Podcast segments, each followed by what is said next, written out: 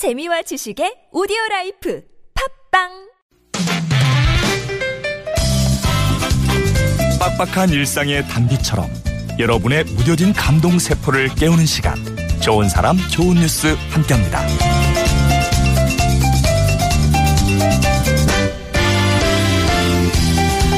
모세의 기적에 이은 버스의 기적을 알고 계시나요?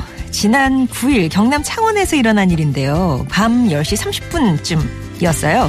승객 약 20명을 태운 110번 버스 안에서 20대 남성이 갑자기 의식을 잃고 쓰러졌습니다. 승객들은 깜짝 놀라서 남성을 살피고요. 운전기사 또한 버스를 세운 뒤에 119에 신고를 하죠.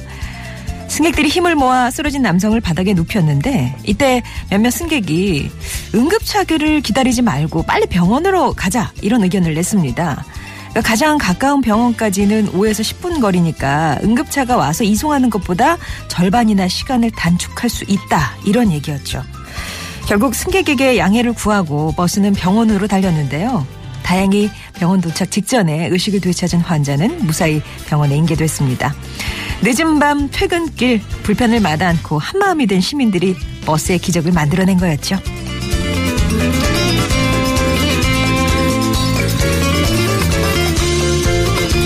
서울 대동세무고의 최민 학생과 덕원여고의 이수윤 학생이 지난 11일 서울 해군회관을 찾았습니다.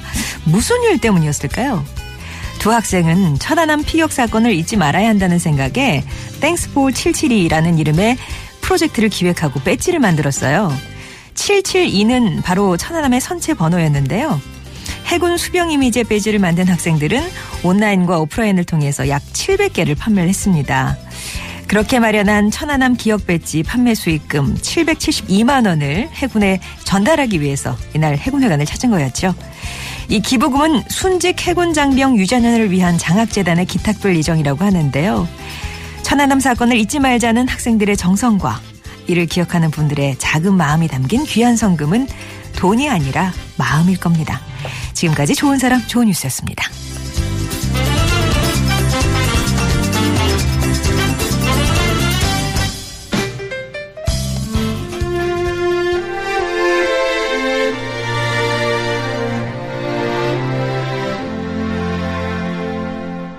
아픔이 좀 더 작아질까 임창정이었습니다. 또다시 사랑 들으셨고요. 좋은 사람 좋은 뉴스 함께 하셨습니다. 흐뭇한 일이 있었군요 라면서 오늘은 집에서 편안하게 듣고 있습니다 님이, 삭막하게만 느껴지다가도 이렇게 때론 좋은 소식도 있어서 이 나라가 돌아가는 것 같습니다 라고 얘기를 주셨어요. 사실 그렇지 않아요? 응급차 불렀어요. 그 승객 20분 가운데 누구 한 분이라도 큰 소리로 119 불렀으니까 우리가 나설 거 있느냐 이런 식으로 했으면 그 버스는 병원으로 빨리 가진 않았겠죠. 그러니까 그 승객과 기사님의 그 마음이 합쳐진 기적이 아닐까, 진짜 그런 생각이 듭니다. 좋은 사람 좋은 뉴스, 이렇게 가슴 따뜻해지는 좋은 소식들 전해서 찾아서 전해드리고 있고요. 여러분 주변에 저희가 미처 발견하지 못한 좋은 이웃, 착한 뉴스 있으시면 언제든지 제보해 주세요. 50원의 1호 문자 메시지 우물정 0951번, 무료 모바일 메신저 카카오톡 TBS 앱 열려 있습니다.